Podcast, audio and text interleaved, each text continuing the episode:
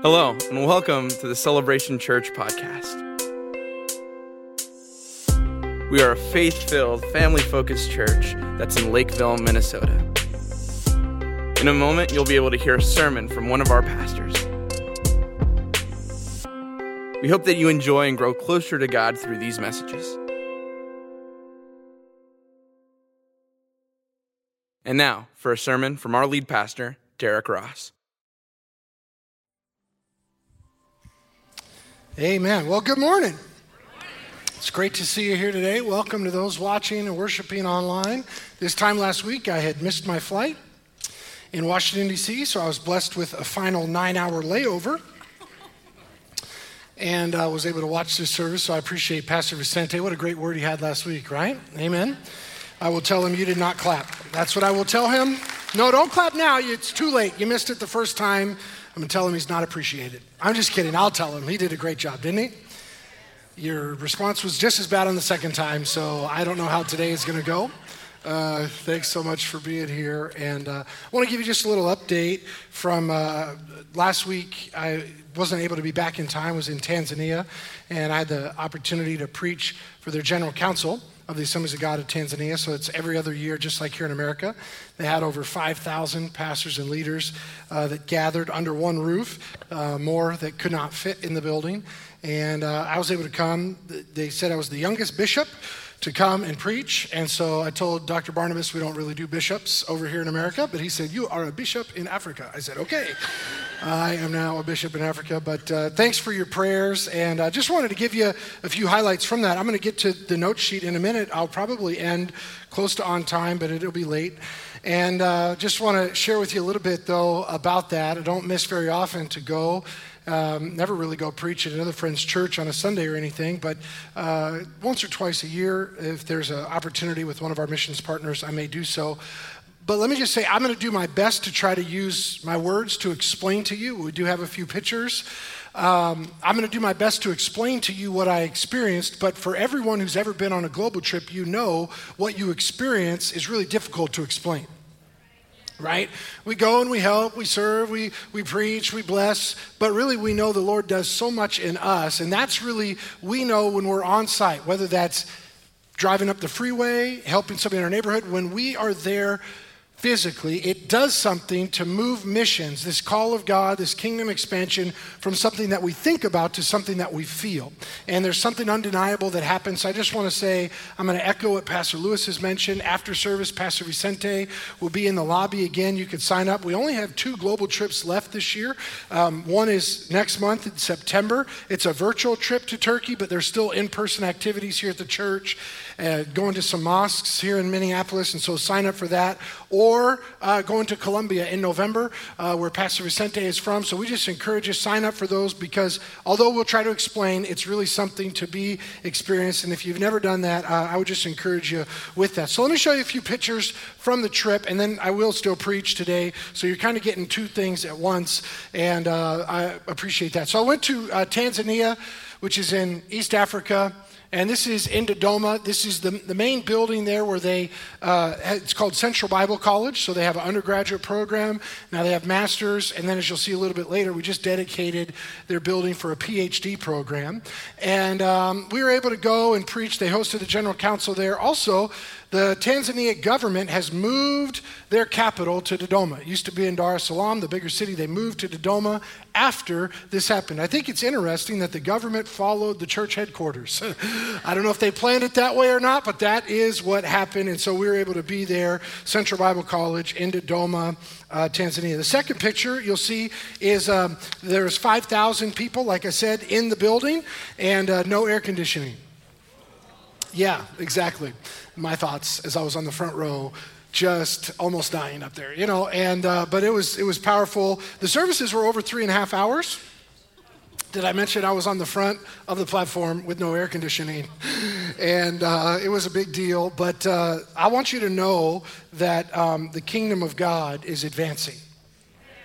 You may not know that if you only watch American news. You may not realize that if you only follow negative people online, but the kingdom of God is advancing. And I want to say it's advancing rapidly. More people are coming to know Jesus now than ever before. More people are surrendering their life to Him. More people are saying yes to becoming a pastor and planting churches and becoming a missionary. The kingdom of God is advancing. And these men and women, mostly men though, uh, were there. They were hungry, taking notes the whole time. And uh, it was just an amazing thing to be part of in that building. Um, the third picture you see there is uh, when Dr. Barnabas had introduced me. As I said, he said I was the youngest bishop to come and preach for their general council.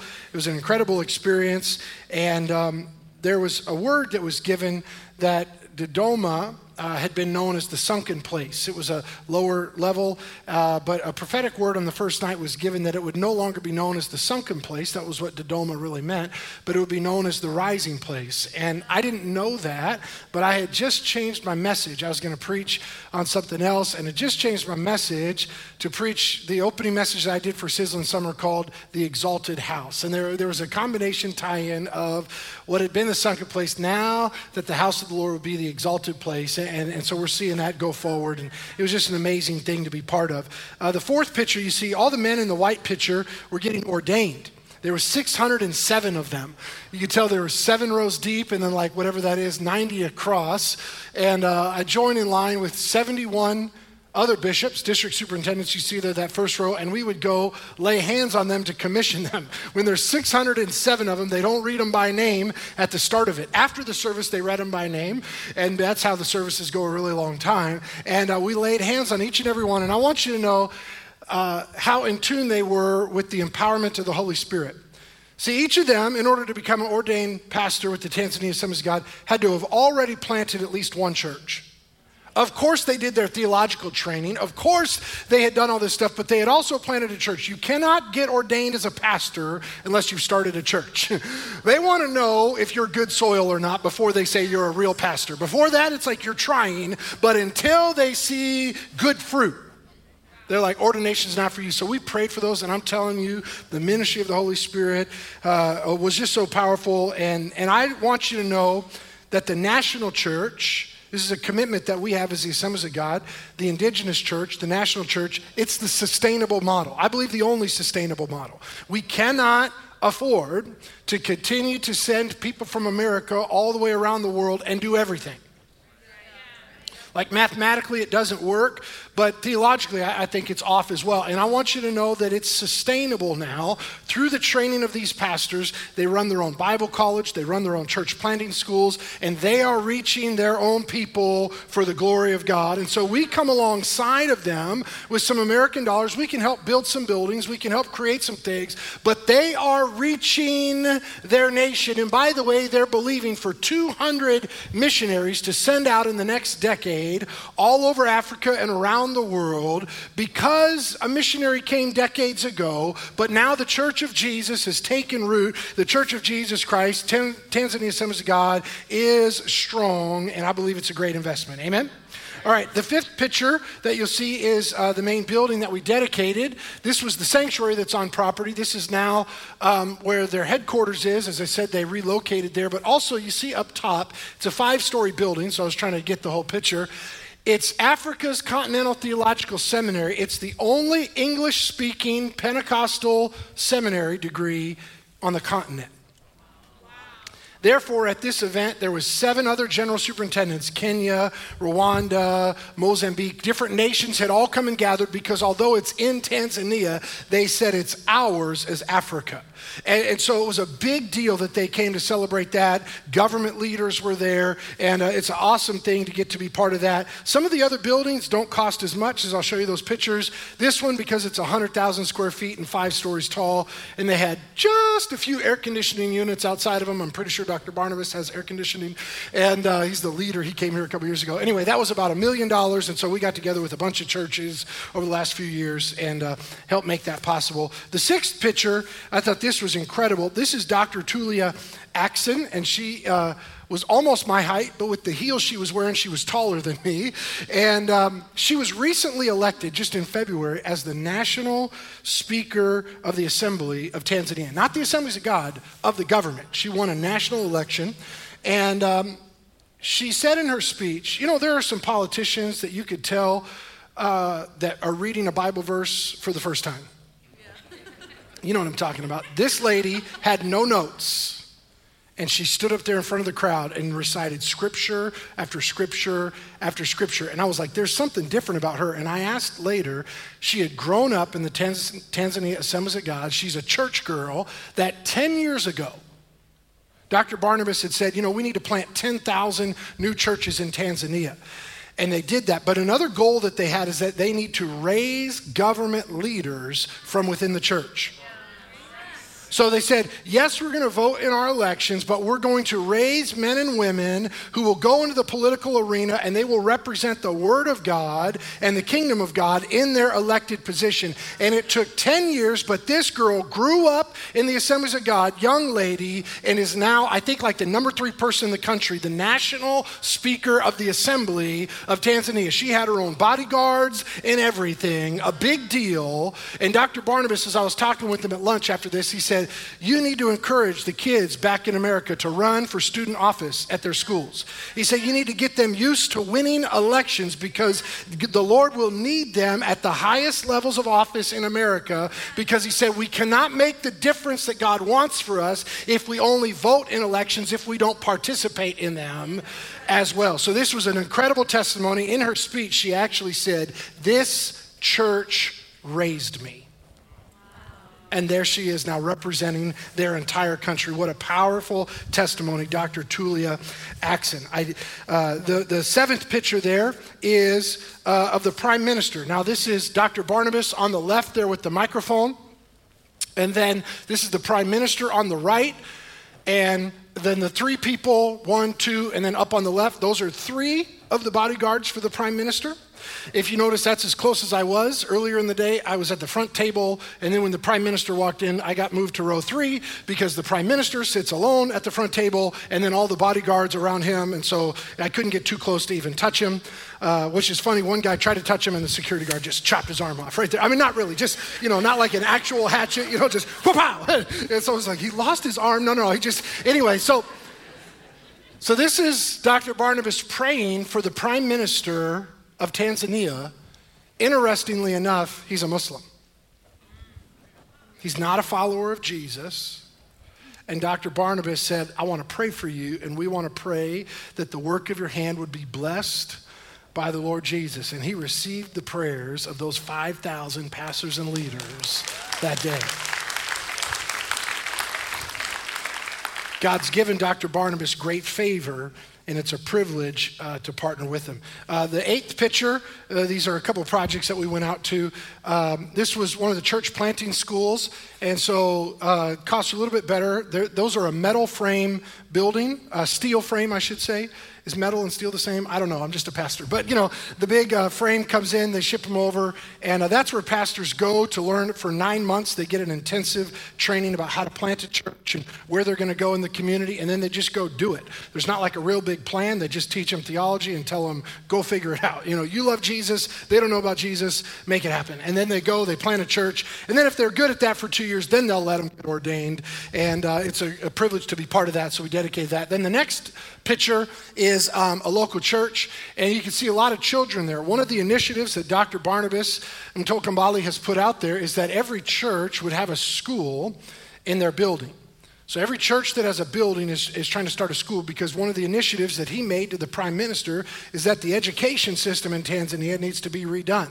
So Dr. Barnabas called upon him to change the educational system. The prime minister agreed. Then Dr. Barnabas said, You know what? I want some land here in Dodoma because I want to put a university up. And the prime minister said, Okay, in front of 5,000 people, the prime minister, who's a Muslim, looked at the leader of the Tanzania Assemblies of God, told a few of the people that worked for him, I was trying to listen in the interpretation, and he was like, Give him the land land he wants. We have the land. Let him do it. Look what he's done.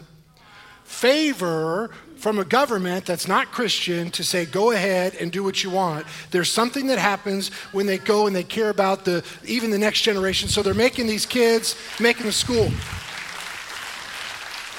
Now, it's interesting if you look on this picture on the left, see the little tree that's back off there to the right. It was just a couple years ago that this pastor had gone out to the tree because he was told to go plant a church, and he just started preaching in the village under the tree.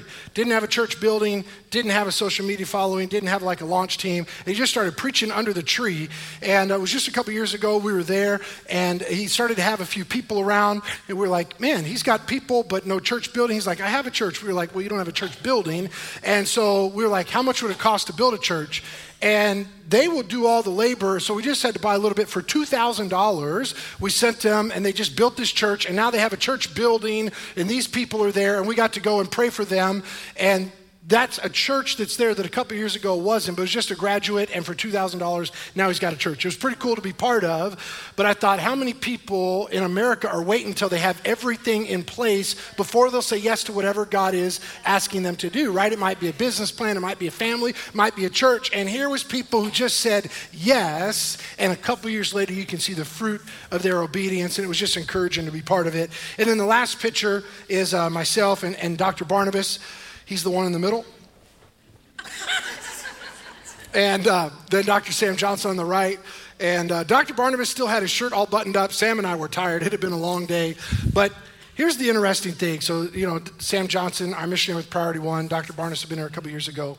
Um, I, I just want to give testimony to what happens when we say yes and we obey to Jesus. It was 77 years ago, 1945. The war had just ended. My great grandfather had been pastoring in Iowa, and the Lord had called him and his family to go to Africa to British East Africa. Tanzania was not a country yet uh, until 1961. So 1945, the Lord called them to go. They packed up their family belongings. They were in shipping containers in New York. They had cr- traveled the country. They'd raised their funds. They'd gotten their shots. They'd gotten their visas, and they were about to go to what is now Tanzania, British East Africa. The Lord had called them to go. Well, there was another missionary with the Assemblies of God that was coming off the field because he had a bad sickness, disease that was preventing him from staying over there without the lack of medical coverage and different things. And so, a week before he was to return back to America, and my great grandfather was set to go over there to British East Africa, the existing missionary was healed and the powers that be, the director of foreign missions said, you know what, he's going to stay in the country. He already has a relationship. We're going to take the funds and the things that you've raised, we're going to give it to him. He's going to stay there. And my great grandfather was no longer able to go to Africa, but he was instead called to Minnesota. He went to, right? Exactly. He went to Brainerd Gospel Tabernacle and he pastored there in 1946. But he never lost sight of that goal, that dream, that vision that he had that the Lord had called him to go. And, I just think it's interesting when you say yes, even if you don't see it happen in your lifetime, three generations later, um, I'll give you a little church history for us. I was pastoring, my wife and I were pastoring in North Carolina, and we had this missionary, Sam Johnson, came to our church. And he didn't say you should go to Africa, he said you should go to Minnesota. So my grandfather made it to Minnesota kind of via uh, a call to Africa that was closed. And once I got to Minnesota, it was four years ago that Sam Johnson said, you need to meet Dr. Barnabas Mtokambali. You need to go to Africa. Isn't it interesting that acts of obedience alter in reverse order? So when I went there just a week ago and I preached for their general council, it was 77 years from the time my great grandfather received the call to go and preach in Africa till the time I was able to go and preach as well. So I just want you to know, even if you don't see it happen in your lifetime, if you'll say yes to Jesus, if you'll obey, you don't know what he'll do should he tarry. So I just want to say thanks for your prayers. Thanks for, for sharing that with us. And um, uh, it's exciting to see what God is doing. Amen? All right, if you have a Bible, you could turn to Second Corinthians chapter 9 if you're able. If you'd stand to your feet here this morning, we are going to continue this series, uh, Sizzling Summer. And uh, next week, I'm so excited. I got my friend Pastor Tang Vu is going to preach. One of the things that I've asked the Lord to do is to bring some of our national and international leaders of the Assemblies of God to preach right here at our church, to share and impart with us. Pastor Tang leads our National Hmong AG Fellowship, and I've had the privilege of preaching for their general council the last two years, and I've asked him to come and share his testimony here with us next Sunday. Spoiler alert, he was addicted to drugs and alcohol, was committing crimes, was going to go to jail. Instead, Wendy Lowry, a member of our church, had asked the judge, Would you let him come to Teen Challenge? He came to Celebration Church on his second day, gave his heart to Jesus Christ on a Wednesday night, right here in this room. His life was radically changed. Now he's pastoring a church, leading all the Hmong congregations in the United States of America, and he'll be with us next week. So I just want to encourage you to be here for that. So, amen. It's going to be great and I look forward to that. Second Corinthians chapter 9, verses uh, 6 and following, uh, the Bible says this Remember this. Why does he tell you to remember? Because we forget. Remember this whoever sows sparingly will also reap sparingly, and whoever sows generously will also reap generously. Each of you should give what you have decided in your heart to give not reluctantly or under compulsion, for God loves a cheerful giver. And God is able to bless you abundantly. So that, this is important, don't stop reading, so that in all things, at all times, having all that you need, you will abound in every good work titled the message Generosity Encouraged because that's what the, the title of this passage is in my Bible. And I wrote this message on one of my long layovers. And so I don't know if that's a creative title or not, but it's right out of the Bible, so it's going to work. Generosity Encouraged. Let's pray together. Father, I thank you for the opportunity that we've been given once again to lift high that mighty and matchless name of Jesus. We join with our brothers and sisters all around the world who've lifted high that name the only one who can save, the only one who can deliver, the only one who can set free and heal. It's in that name of Jesus that we pray. Holy Spirit, have your way in this place. Speak to us all, both individually and corporately. We ask it in Jesus' name. And everybody said, Amen. Amen. You may be seated. For the sake of time, I'm jumping right in to the note sheet. Number one, you reap how you sow. You reap how you sow. This is even different than reaping what you sow. We understand that to be true. We get that like in farming. If you plant apple seeds, what do you get? No, Josh, that's not what you get. Okay, he said a pineapple. Lord help him. Somebody lay hands on. Okay, no, no. If you plant apple seeds, you get apple trees, and apple trees give you apples. You don't plant an apple seed and get an orange.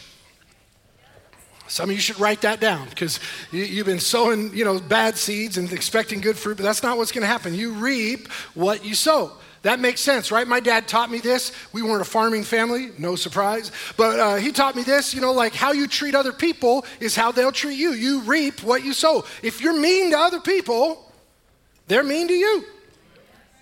You met those people, praise the Lord, okay? But if you're nice to people, they'll be nice to you. Unless it's during COVID and they disagree with you politically, then it doesn't matter. What'd you say? That's funny because that's, that's the, the life I've lived for a couple years, you know. But, but no, we get that, right? We reap what we sow. Jesus said it right this way Matthew chapter 7 verse 12 Do unto others as you would have them do unto you. I want to just say we need Christians who will take that seriously and lead the way with doing unto others as we would have them do unto us instead of doing unto others as they have already done to us. I get it. You've been hurt, you've been wrong, you've been but but if we only do as has been done to us on earth, we can't be part of the change. We, we need to change those things, do unto others as we would have them do unto us. That's Jesus' golden rule, which is different than our society's golden rule. Jesus said, Do unto others as you'd have them do unto you. Our society golden rule is kind of like if you have the gold, you make the rules. So we need Christians who will live differently, who will change that cycle, who will shift that in the system. So we understand that we reap what we sow, but here we see this idea that we reap how we sow. We also reap how we sow. If we sow a little, we reap a little. And if we sow a lot, we can have confidence that we will reap a lot. It's just as logical that we reap what we sow as it is we reap how we sow. We, with confidence, if we plant apple seeds, we expect apples. Therefore, with confidence, we can expect if we plant sparingly, in other words, if we plant just one kernel of corn, we should expect just a little bit of harvest, one stalk of corn. There it is. Hopefully it worked, you know. But if we want a field full of corn or soybeans or whatever my neighbors are growing this year, they kind of changed it up, you know, but we ought to plant more than just one seed. That's, that's one of the joys that we have of kingdom builders, of coming together as a church and joining with other churches, right? That we can say, we, we want more than just a little harvest. We want more than just a little things. But even if we don't have it ourselves, we can join together with other people. It's not a competition, it's a cooperation. We can join together with other churches. That was one of the most powerful testimonies that we shared in Africa. Uh, one morning, I got to preach, and the other morning, Pastor Rob Ketterling got to preach, who's uh, the lead pastor at River Valley Church seven years ago. They used our church Saturday night, Sunday morning before we did as I came here. And, and that story shocked the entire room because they're used to um, being rivals with their other pastor. They're like, this is my church, this is your church. And they said, they got two churches that meet together, and, and Pastor Rob and I were friends. They were like, we don't know how that works. And it was like a revelation to them. It's our joy, it's our privilege. We're not competing with one another, we're not competing against the people we're seated next to, we're not competing against another church in town. We're cooperating together. Why? Because the good news needs to go to the whole world, and that can't happen by ourselves. That can't happen with just one church. We all get to do it together. So it's a joy and our privilege that we get to sow a lot even if individually we can only give a little. We get to be part of something bigger than ourselves. And what do we know? We always reap in proportion to how we sow. We reap in proportion to how we sow. It's always amazing to me. I hear these stories, you know, so it's just not about churches, about businesses that thrive. What do they do? They invested heavily in their company, their people, their employees in a downtime. And if they invested heavily in their people, then when it t- came time and business picked up, they were able to grow exponentially. Why? Because they invested in what matters. Instead of sitting on things and hoarding and conserving, they were like, we've got to prepare before harvest time. The same is true spiritually. Like we do this like with our kids, right? We don't just wait till they're grown ups and then be like, oh, now I should pray for you. Come on, we're going to pray for them all the time. We're going to sow into them all the time. We're going to invest into them all the time. Why? Because we're believing for a great harvest. Dr. Barnabas said that. He said 10 years before she was elected, we began to invest into her and say, here's a gal that has favor with her classmates. Here's a gal that's excelling in school. And it came time for her to run for public office, and they, the church, paid her filing fee to be eligible to run for government. I don't know if we're allowed to do that in America or not. You don't have to look into that, you know, but uh, but here's the thing you've got to invest in something to produce a bigger harvest. So we shouldn't be surprised to see the investment over 10 years produced the national speaker of the assembly of the whole country. But can you imagine if it had been like, hey, let's just pray for an election? That was all they did for 10 years. Well, it wouldn't have produced this great harvest. And they're believing for more. They want to change a whole nation. We can do that as well, but we have to know we reap how we sow. Here's the second thing. Again, this is just right out of the scripture. You need to decide. I put decide as the blank because we don't like the blank being on the first word, but really, the emphasis is on you. This verse does not say you need to give what your pastor decides. I know some of you went to a church like that before here, but that's a different story. it says, each of you should give what you have decided in your heart. That's important. And, I mean, if you're newer to celebration, this is really important for you to hear. Um, we really believe this to be true. Like, there's not high pressure sales tactics, uh, you know, and these kind of things, or, or boatloads of like emotional ploys to get you whipped up in a moment, and then just, you know, it's, we just try to present needs from time to time, but really we just believe in everybody praying to God. God, what is it that you would have me to do? We don't pray, God, what is it that you have my neighbor to do? Unless you're married to them. Then it's okay to pray that, you know? right? You're like, oh, well, pray for that section. No, no, we all pray. God, what is it that you would put on my heart? What is it that I would do? Why? Because God loves a cheerful giver. So we consider it a joy to give back to him because he's been so good to us. You, you don't hear any sad music when it's offering or, or a special thing, right? We're, you're in a room full of people that are excited to have the privilege, the opportunity to get to do those kind of things. We say it this way we don't have to, we get to.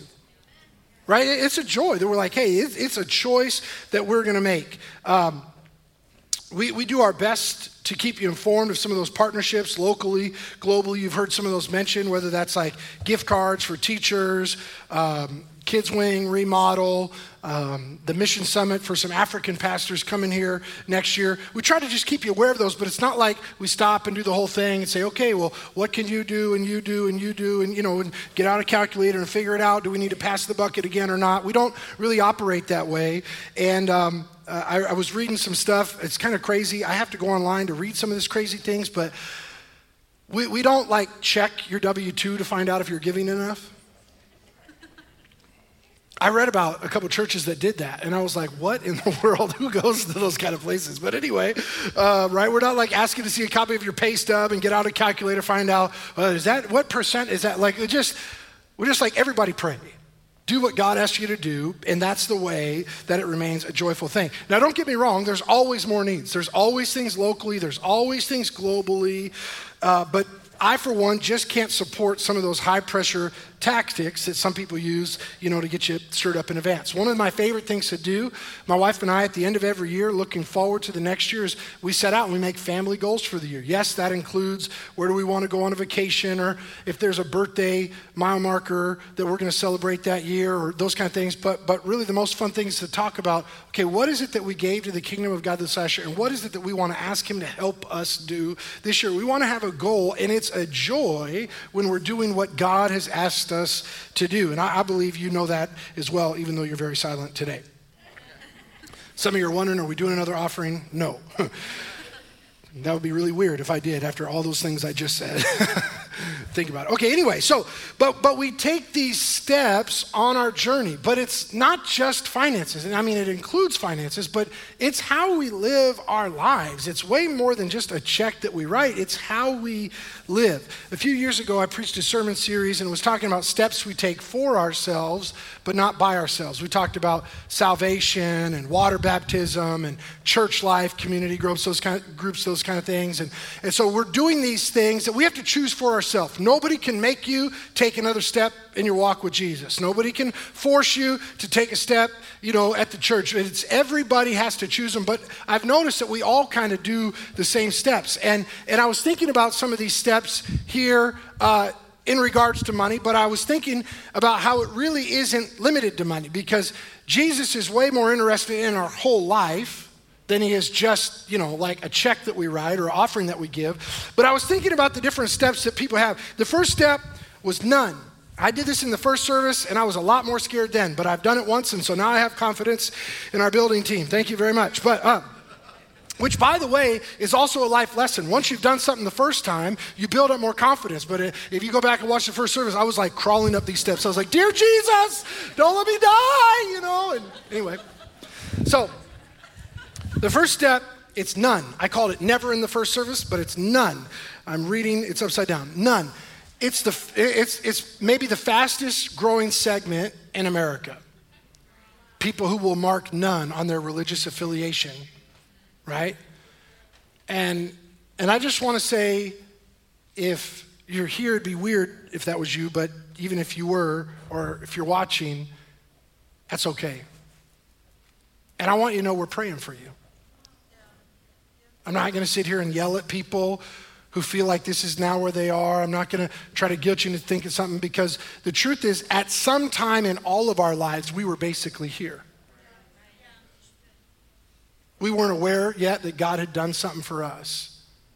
Well, it makes sense if you're talking about giving that you would give none if you haven't received anything, right? Jesus said it's more blessed to give than receive. How do you give? Because you've already received. So instead of uh, belittling and, and lamenting and me making a blog about the people in none, I just want to say let's be people who will pray for anybody right here that we pray that you'd receive from Jesus everything that he has for you. I pray as you hear this church that you'd receive the ministries that are offered to you. If you noticed, there was no like pay at the door on your way into church. I mean, that was happening, but that was for monkey bread. That's a different story, okay? like, church attendance, you could, you could just come. Like, if you buy tickets to Disney World, you have to pay before you go on a ride. You don't have to do that when it comes to God. He says, come and receive. So, so wherever you, you know, that, but that's the first step. At least admitting this is where I am. But eventually, all of us receive something from the Lord, and we then choose to give something back to Him. Right? The first step that we take after receiving for Him, it might be like, oh, uh, I give something in the offering. I had $20 left over, or I liked the project that was going to go on. You did something, but mostly it was probably leftover, or it was like a tip. You know, like, did I like the preaching? Four of you do, but we're not doing another offering, so it doesn't really matter, you know. Right? But we'll do something, but it, it, it's kind of emotional. It lacks consistency. Because if we didn't like it, if somebody said something or ignored me in the lobby, it's like, well, then I'm not giving anything. Somebody didn't give anything to me, right? It's, it's uh, situational, it's dependent upon how we're treated, but it's still a step. We don't jump from the bottom all the way to the top right? But we take a step, right? Then eventually we become consistent and we take God serious and we, we go, hey, okay, if the tithe belongs to Him, it's first fruits, uh, it's obedience, but it's faith. I'm going to do it first. It belongs to Him and it's consistent. It's not about, was there a fun video for a cool project? It's not about, was the preaching good? It's not about what it's not situational. It's not something. It's just it's a consistent. It's a tithe. Now remember, I'm kind of talking about money, but in a moment I'm going to talk about way more than money. Because it really should be how we live our lives, right? Then eventually we take another step. I was so wobbly in the first service right here. but I got to be careful. I don't want too much confidence, you know, because then if I fall in the second service, that's not good, you know. Uh, my notes are right there, Josh, if you need to keep reading them, right? So had to look at the box again, I almost forgot. the next step we take is more. It's not just a Sunday morning, it's not just a first of the week, it's not just what belongs to God. God, I want to give you more. For, for us, it might be where Kingdom Builders falls in. I want to be more. I want to go on a global trip. I want to support a missionary. I want to build a, a, building in Africa, whatever that is, right? Like, I want to do more because what's expected of me is not enough because I know God didn't just do what was expected, He did more, right? So I, I want to do more. And we make a choice, we take another step, but it's always these that we kind of take in order. And then eventually, we realize it's not even a decision of how much more of mine do I want to give but we choose to be all in. That doesn't mean like you sell your house and you write the check to the church. Some of you should have put a bigger smile on your face when I said that, right? But because it's not really just about money, it's how we live our lives. And we realize it's not just a missions trip to go on, it's that I'm going to live missionally every day of my life. I'm all in. This isn't something I schedule, right? Think, think of it this way if you come back up here in your life, none, you haven't given your life to Jesus Christ. Then you're like, you give your life to Christ, and then some services, if you like the worship song, you'll raise your hand. But if you don't, you're like, you know what? I like this one better. You go back to none. You put your hands in your pocket. Or if you're a Norwegian Lutheran, that's normal. That's okay. It's a different step for you, okay? You start here None is actually an improvement. That's okay, right? I just, I just, everybody's taking a step, you know. But if you grew up in the South or Pentecostal or not Norwegian white, this is none. This is the, not a good step for you. But if you're Norwegian Lutheran, this is a good step. Okay. Just got to find out what step you're on, you know, right?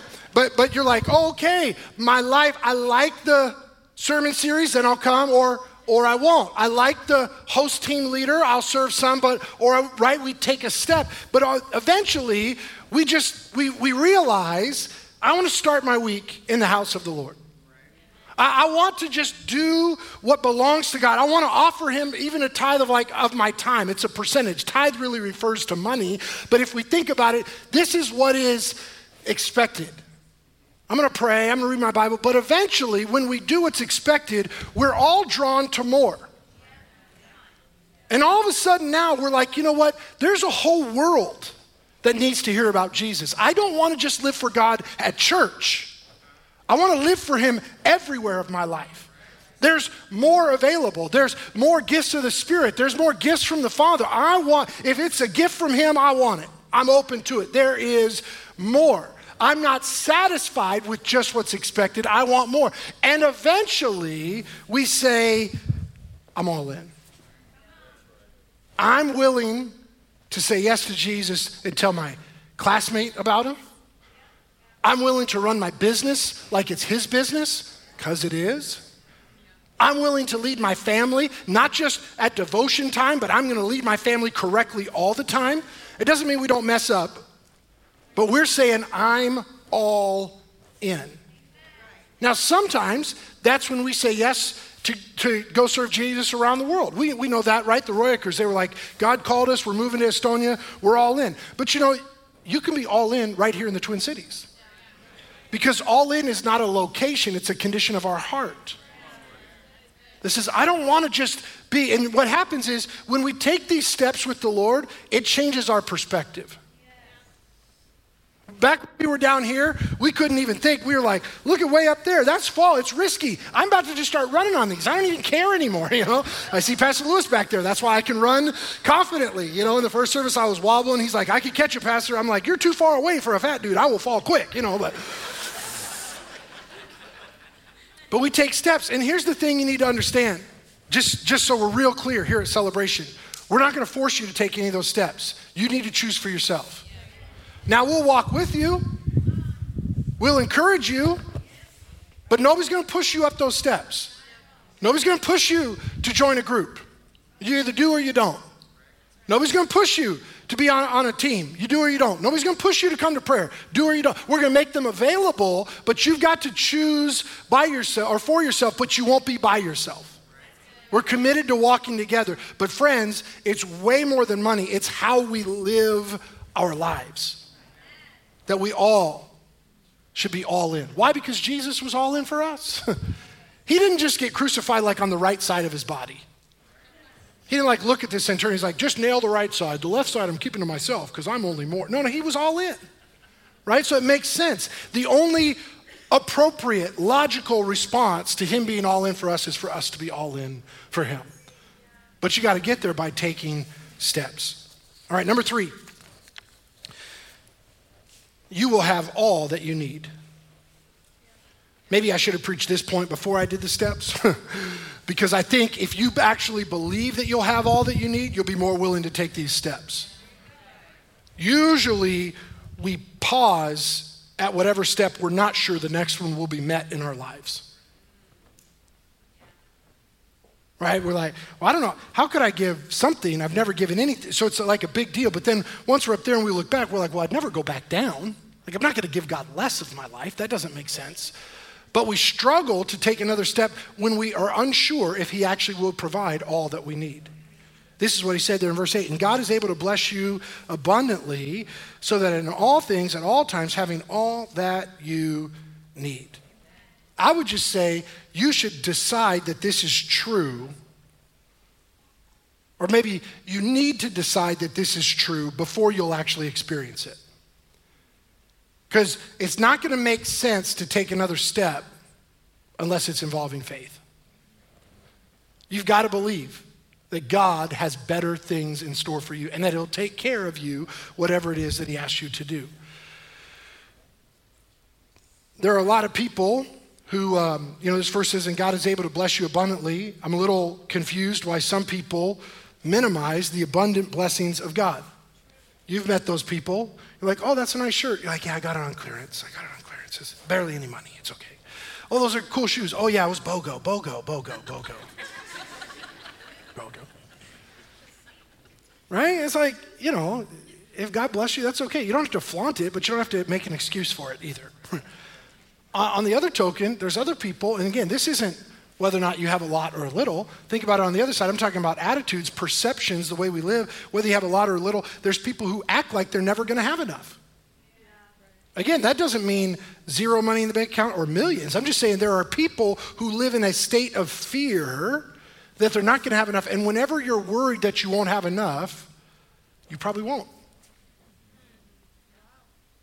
That's a reality, right? Because we will miss out on so much, and if we think we don't have enough. So I would just say we all need to settle this verse in our spirit, right? God is able to bless abundantly so that all things, all times, will have all that we need. What did the psalmist say? Psalm 37 and verse 25 The righteous will not be forsaken, nor their children begging bread. Now, the truth is, I remember stories in my family's history where children were begging bread. My grandfather was out, he was an itinerant evangelist, and I can remember he would go and after preaching, he would ask somebody in the church before the Sunday night service, would, Can my kids go play at your house for the afternoon while I get ready for tonight?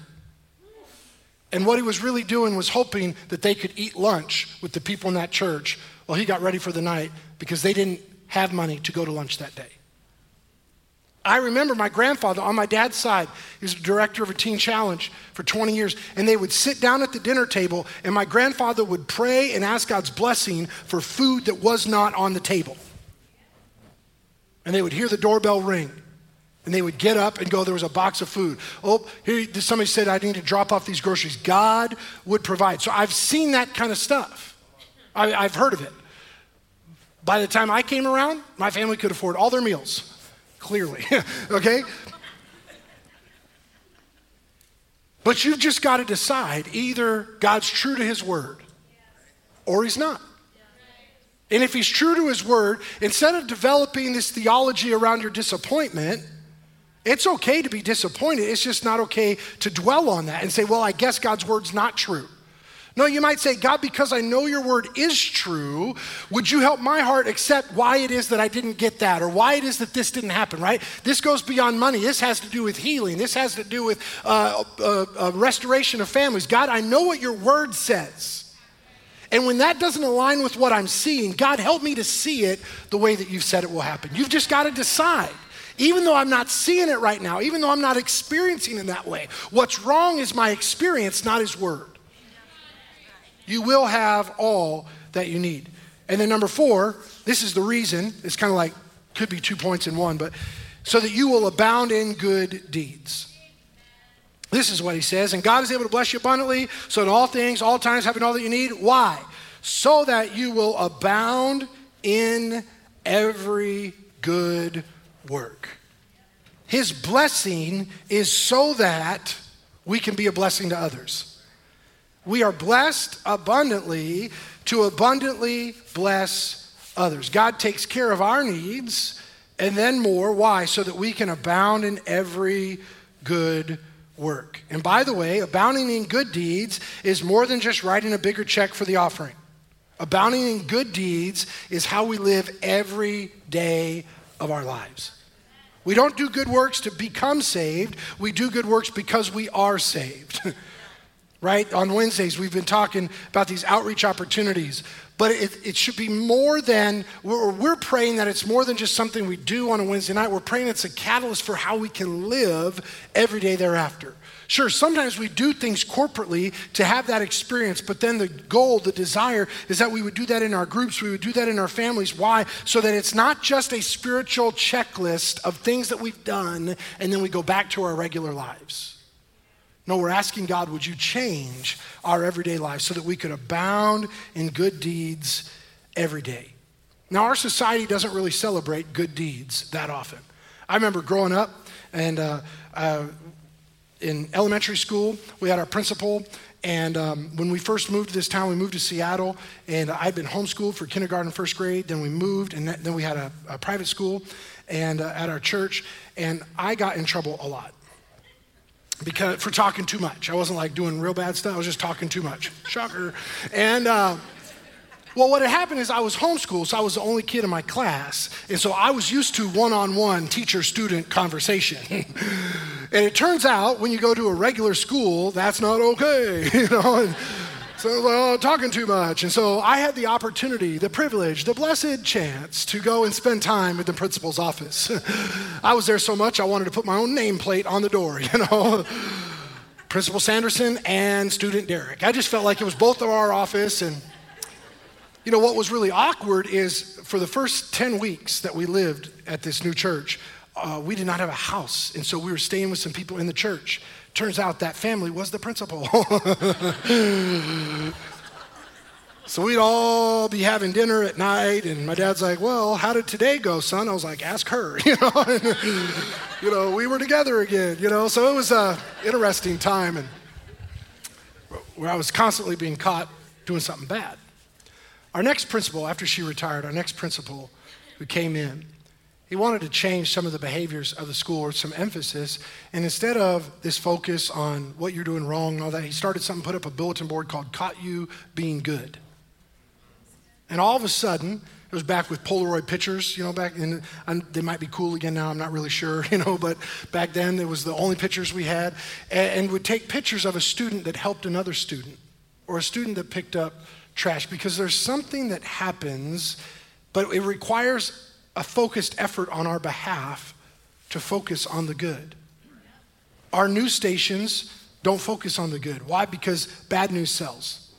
Sad news travels quick. But uh, I've been listening to a podcast this week about how many extra, like scientifically, they've done studies, how many more positive things you need to outweigh one negative comment. It's this way all the time. And social media has thrived on that. It's why actually there's a, no, never mind, I'll do that later. Well, yeah, I'll just save that later. I was listening to a lot of that this week and problems with social media. And the negative, it just thrives for the negative. I said I wasn't going to tell you, now I'm going to tell you.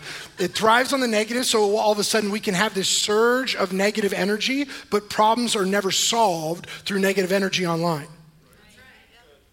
And, so social media, it creates this angst in our society, but it has no outlet to cure the problem that initiated those feelings.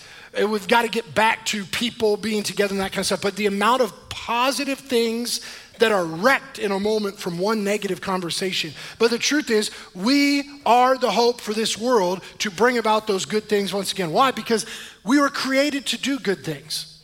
The Apostle Paul said it this way when he wrote to the church in Ephesus, Ephesians chapter 2 and verse 10. He said, You're God's masterpiece.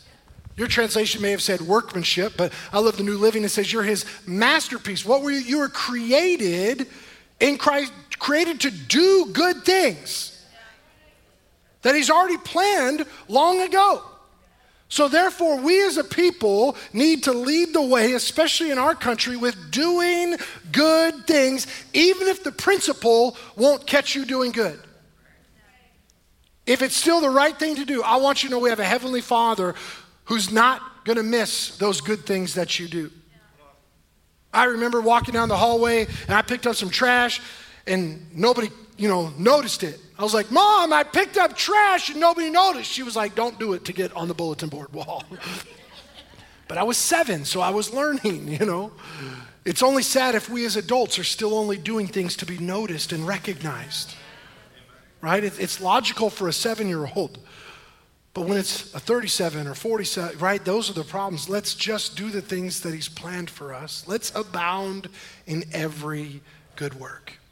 I'll close with this and uh, we'll, we'll finish. Be generous on every occasion. This is way more than giving an offering in a church service. Let's live generously on every occasion. It says it this way as it is written, they freely scattered their gifts to the poor, their righteousness endures forever. I love this promise to us here today. Now, he who supplies seed, to the sower and bread for food will also supply and increase your store of seed and will enlarge the harvest of your righteousness. I love that, friends. There's something about if God knows it'll go through you, he can trust you to get it to you. I just think there's something about that. The seed to the sower. He'll increase your store of seed. Why? To produce a bigger harvest. When it comes to finances, we would say if you'd live open handed, God, I receive from you, but I want it to be used for your glory. But more than living open handed, I would just ask, are we willing to live open hearted? Lived, but I, that wasn't a good English word. Will we say, God, uh, everything I have is open to you? My time, my talent, my gifts, my abilities? Everything that I, will it be open? You know, some people have a home that's conducive for hosting people, have people over. Some people have an ear that's conducive to listening. Listen to people. Whatever it is, will you say, God, my life is yours? And if you will, He will enlarge that harvest of your righteousness. You know, Malachi 3:10 says, the Lord says, Test me in this, bringing the tithe and the soil. See if I'll not throw open the floodgates of heaven and pour out so much blessing that you will not have room enough for it. I just want to remind everybody, I think if you've been here, you probably know this by now, but his blessings are way more than just finances. Wouldn't you believe if all your kids are serving the Lord, that'd be a blessing from above? Wouldn't you believe if you got good health, that'd be a blessing from above? Wouldn't you believe? Right? His blessings are way more than money. People tend to think just financially, but it's about way more. His blessing, I would say his goodness and his grace His love endures forever. I'm going to pray for increased joy here in the house today. At the end of every service there in Tanzania, Dr. Barnabas would receive an offering, and uh, we got to walk down off the stage and give. Because I was told beforehand, everyone gives in Tanzania. I said, Praise the Lord. Uh, I'll be ready. But Dr. Barnabas always said this He said, There is a joy for those who give, and there is a joy for those who receive. So let the house of the Lord be filled with joy today. I just love that. There's a joy for those who give and a joy for those who receive. Many of us in the room, we understand that to be true, whether that's an offering, whether that's prayer. You know, it's a joy to pray for somebody else. And it's a joy to be prayed with. So, whatever area of your life, financially, spiritually, I would just say, let the house of the Lord be filled with joy today. Amen? Amen. Would you pr- uh, pray with me? Bow your head, close your eyes here this morning. In a moment, Pastor Dan's going to come and give us our instructions, but I want to pray that the house of the Lord, the place where his glory dwells, yes, even you and me, each and every person gathered here today, watching online, maybe watching at a later time, may we be filled with joy today. Father, I bless your people today, every man, woman, boy, girl, from the oldest to the youngest. I pray that you'd fill us with joy today. We're so thankful for what you've done for us. The great gift of your son Jesus, who died in our place, paid a price we couldn't pay, forgave us of our sins. We're no longer going to spend eternity separated and suffering and punishment but we get to spend eternity with you forever. We're so grateful for the great gift that you've given us. And because of that, we are today filled with joy. Whether we're in the position to give or in the possession, position to receive, I pray that we would all be filled with joy today. We consider it such an honor to serve you, Lord Jesus, here in your church. We consider it such a blessing to be a blessing to others in this local community and all around the world. We consider it the joy of our lives to do whatever it is that you've asked us to do. So I pray, Lord Jesus, for an increase of joy in your church today. And we ask it in Jesus' name. And everybody said, Amen. Amen. Amen. God bless you. Do you receive that today? Amen.